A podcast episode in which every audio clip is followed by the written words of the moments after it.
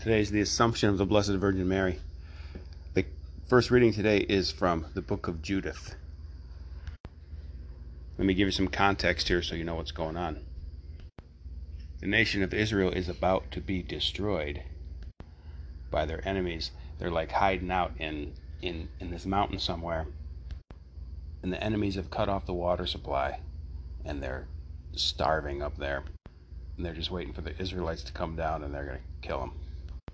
So this widow named Judith, she comes down off the mountain and she infiltrates the enemy's camp. And she pretends to make nice with them.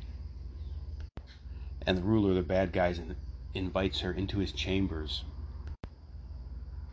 And she agrees to go, but he doesn't know that she's packing. So she goes into his chambers at night and she cuts his head off.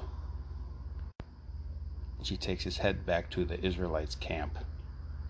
She holds it up and says, Look, we win. That's kind of the gist of the context that we're in here. Book of Judith says, And they all adored the Lord and said to Judith, The Lord has blessed thee by his power, because by thee he has brought our enemies to naught. She's kind of like a prefigurement of the Blessed Virgin Mary, who brings our enemies to naught by participating in the incarnation. And the prince of the people of Israel said to her, Blessed art thou, O daughter, by the Lord, the Most High God, above all women upon the earth.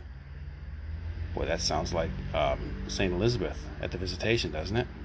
Sounds like the Hail Mary.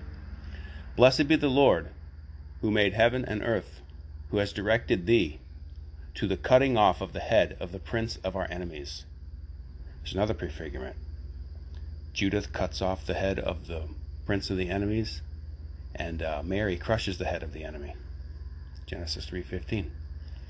Because he has so magnified your name this day, that thy praise shall not depart out of the mouth of men. Boy, that sounds like the uh, Magnificat there, doesn't it? Thy praise shall not depart out of the mouth of men who shall be mindful of the power of the Lord forever.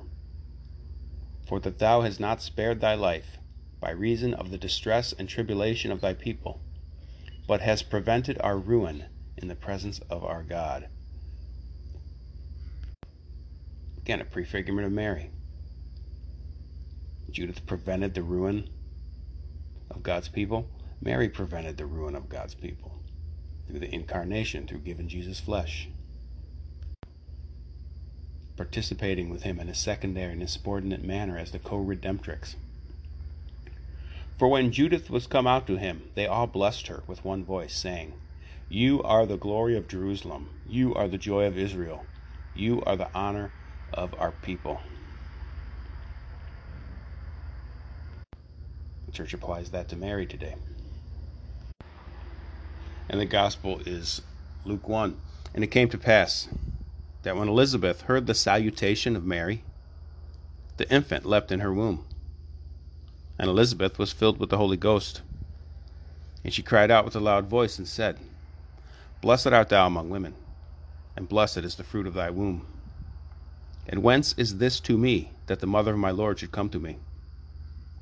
For behold, as soon as the voice of thy salutation sounded in my ears, the infant in my womb leapt for joy. And blessed are you that has believed, because these those things shall be accomplished that were spoken to thee by the Lord. And Mary said, My soul does magnify the Lord. My spirit has rejoiced in God my Saviour, because he has regarded the humility of his handmaid. For behold, from henceforth all generations shall call me blessed, because he that is mighty has done great things to me, and holy is his name. And his mercy is from generation unto generations to them that fear him. The Assumption is one of the four Marian dogmas.